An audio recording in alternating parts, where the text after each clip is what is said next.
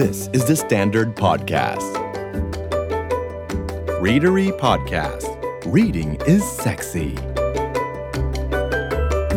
คำฮิตๆในช่วงนี้ ถ้าใครอยู่ในองค์กรมันจะไม่พ้นคำว่า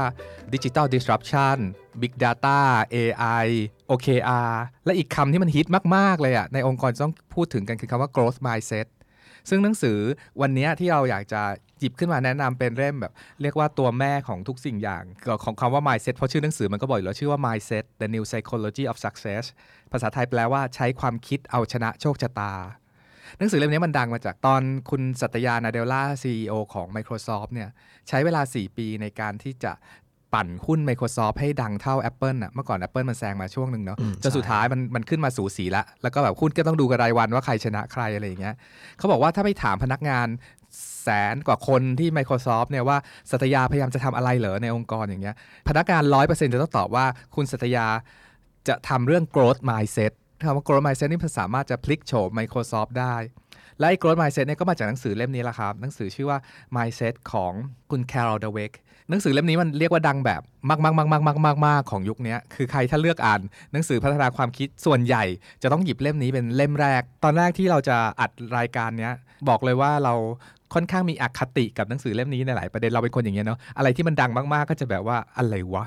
หรือแบบช่วงนี้เราเป็นช่วงที่เราค่อนข้างทำงานหนักแล้วก็เหนื่อยอะ่ะ ปกติเวลาช่วงที่เราเหนื่อยงานหนักเนี่ยเรามักจะหานิยาย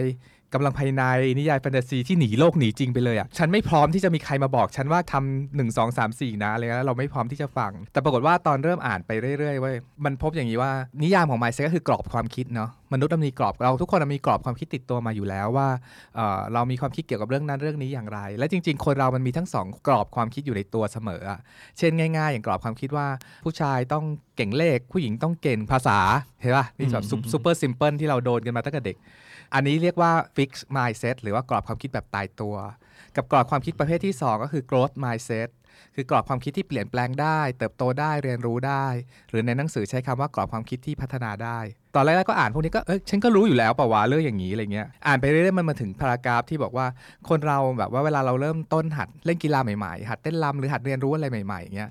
มันจะรู้สึกยากมาก แล้วก็จะมีคนสองแบบโดยเฉพาะเราเราก็จะแบบว่าเออไม่เอาแล้วสงสัยเราไม่ใช่ทางเราวะและสิ่งเนี้ยมันเรียกว่า fix mindset อยู่ดีๆ เรื่องเนี้ยมันก็มาทริคเราว่าเฮ้ยจริง ๆ เรามีความคิดแบบ fix mindset อยู่ไม่น้อยเลยนี่หว่าในตัวตัวโจ้เนี่ยแหละ แล้วเราก็แบบเออว่ะทั้งทั้งๆที่เราก็คิดว่าเราเป็นคนที่ open mind กับหลายสิ่งหลายอย่างแล้วนะ จริง ๆ เราก็ยังมี fix หรือกรอบคิดแบบตายตัวหลายสิ่งอยู่นี่หว่าอะไรเงี้ย ดังนั้นการเริ่มอ่านหนังสือเริ่มเรื่อง mindset นี่ก็เหมือนกันคือแบบเฮ้ย ทำไมเราไม่ลองเปิดใจแล้วลองปล่อยแล้วค่อย ๆ เรียนรู้ไปกับมันล่ะทั้งๆที่เราบอกแล้วนะว่าเราเริ่มต้นด้วยความอคติหรือ fix mindset ว่าโอ้ยไม่อยากรู้เลยเรื่องนี้เป็นเรื่องที่เรารู้อยู่แล้วอะก็ลองอ่านไปทีละหน้าทีละหน้าอะไรเงี้ยปรากฏว่าอ่านจนจบเนี่ยมันต้องพูดเลยว่านี่เป็นหนังสือเล่มหนึ่งที่เปลี่ยนแปลงชีวิตเราจริง ๆ ได้จริงๆอะมันทำให้เราได้กลับมาทบทวนว่าเฮ้ยจริง ๆ แล้วเราถูกกรอบความคิด จากสังคมก็ดีจากการศึกษาจากสังคมนู่นนี่นั่นแบบเราวัฒนธรรมเติบโตมาในกรอบนี้ใช่เราโตมาในกรอบนี้อย่างที่เรายกตัวอย่างเรื่องแบบใช่เด็กผู้ชายก็ต้องเก่งเลขอ่าเก่งกีฬาดิแล้วมันทำให้เราถึงขั้นว่าเป็นทุกข์กับ เรื่องพวกนี้เลยคือ เราเหมือนเราถูกจำกัดว่าเราจะต้องเป็นอย่างนั้นจะต้องเป็นอย่างนี้อะซึ่งมันไม่จำเป็นในหนังสือเล่มนี้บอกว่า คนที่เป็น fix mindset หรือกรอบคิดแบบตายตัวจะเชื่อว่าอัจฉริยะ หรือพรสวรรค์เป็นเรื่องที่ติดตัวมาแต่กำเนิด แต่ growth mindset เป็นคนที่เชื่อว่าทุกสิ่งทุกอย่างเนี่ยสามารถเปลี่ยนแปลงไปในทางที่ดีขึ้นได้ ความเจ๋งของหนังสือเล่มนี้คือมันไม่น่าเบื่อเลยเพราะว่าเขายกตัวอย่างมาเป็นแบบ เรียกว่าเป็นร้อยร้อยๆเรื่องอะคือมี story ให้มีเรา story ตามตลอดเวลาอืมและ story เนี่ยเป็น story ที่ ที่ simple ง่าย ๆ ด้วย เอาเล่าเรื่องแรกก่อนเรื่องแรกคือเป็นเรื่องของนักศึกษาปริญญาโทคณิตศาสตร์คนหนึ่งหนุ่มคนนี้เข้าห้องเรียนสาย แล้วก็คิดว่าอาจารย์ทิ้งโจทย์ไว้บนกระดาน ก็จดกลับบ้าน ก็ไปนั่งคิดอยู่หลายวันเลย สุดท้ายก็คิดออกเอาไปส่งอาจารย์ ปรากฏว่าไอ้โจทย์บนกระดานเนี่ยมันไม่ใช่กันบ้านเว้ย มันเป็นโจทย์คณิตศาสตร์อันลือลั่นที่ไม่เคยมีใครแก้ไขได้มาก่อน พอยคืออะไรรู้ว่า ถ้าเด็กคนนี้รู้ตั้งแต่แรกว่านี่คือแบบโจทย์คณิตศาสตร์ที่แบบระดับเทพที่คิดไม่อ๋อมันจะคิดไม่ออกเว้ย มันโดนกรอบ เออ เพราะเราโดนกรอบไสิ่งนี้ไว้ไง่าย แต่พอเราไม่มีกรอบสิ่งเนี้ยเราเราเราค่อยๆแบบแก้ไขไป เพราะว่าคนที่เป็น growth mindset เนี่ยมันจะเป็นคนที่ที่สนุกกับการแก้แก้ปัญหาเวลาเราพูดถึง fix หรือ growth mindset นะอีกเรื่องที่ดังอยู่ในหนังสือเล่มนี้คือเรื่องของความสัมพันธ์ เวลาคนโดนแฟนบอกเลิกเนี่ย คนที่เป็น fix mindset มันจะเหมือนกับว่ามีป้ายแปะอยู่บนหน้าผากว่าไม่มีใครเอากูอะคือแบบว่าเหมือนแบบว่าคงไม่มีใครรักเราแน่เลยบนโลกใบนี้คนที่เป็น fix mindset ก็จะโทษคนอื่นว่าทำไมเธอทิ้งฉันไป ฉันไม่ดีตรงไหน แล้วก็สิ่งที่เขาจะมองหาคือมองหาการแก้แค้นแบบเออจะเอาคืนมันได้ยังไงนะอะไรเงี้ย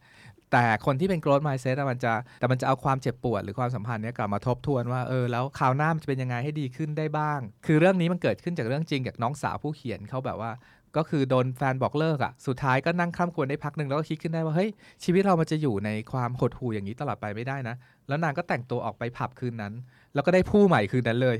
เป็นต้นคนที่เป็น growth mindset มันคือการันตีถึงความ success หรือความแบบว่า ถ้าเราแบบกรอบความคิดเราพร้อมที่จะเรียนรู้ตลอดเวลาเนี่ย มันจะเจอสิ่งใหม่ได้ตลอดเวลา พอยก็คือแบบทุกคนเกิดปัญหาหมดครับ แต่ถ้าเวลาเราเกิดปัญหาลองใช้กรอบความคิดที่แบบว่าเฮ้ยมันมันเรียนรู้ได้เราได้บทเรียนอะไรจากสิ่งนี้ เราอาจจะไม่ใช่คนที่เก่งที่สุด ไม่ใช่คนที่ดีที่สุด แต่เราได้เรียนรู้อะไรเพิ่มเติมขึ้นจากเรื่องนี้อะหรือแต่ละวันที่ผ่านไปอะถ้าเรารู้สึกว่าเฮ้ยเราเราแย่จังเลยอยากคิดก็คิดไปอะแล้วไงคำถามคือ แล้วเราได้เติบโตหรือเราได้เรียนรู้อะไรจากเรื่องวันนี้บ้าง วันนี้เราได้โตขึ้นมาอีกหน่อยไหมหรือหรือเมื่อเรามีปัญหาอะไรก็แล้วแต่ สมมติว่าเราถูกเพื่อนโกรธเราจะเรียนรู้อะไรจากเรื่องนี้ได้บ้าง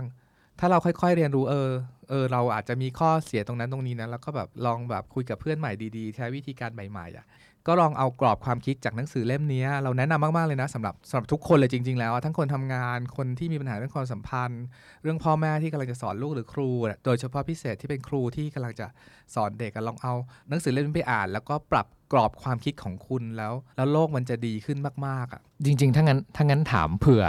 ถามเผื่อสำหรับคนที่ที่มี fix mindset อยู่แล้วกันว่าเอ่อมันมีวิธีง่ายๆไหมครับ ที่จะเปลี่ยนจากการที่เป็นคนแบบ fix mindset แบบเนี้ยให้เป็นแบบ growth mindset ให้ได้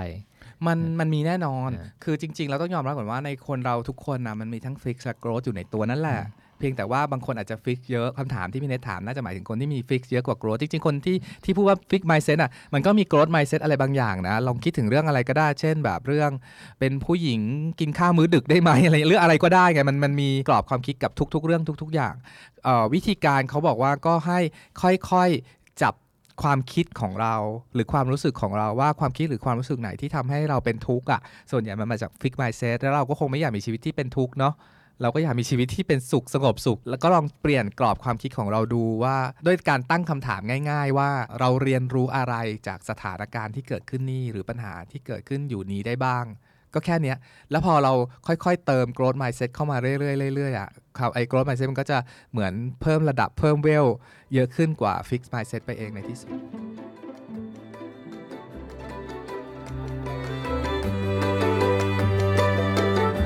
The Standard Podcast.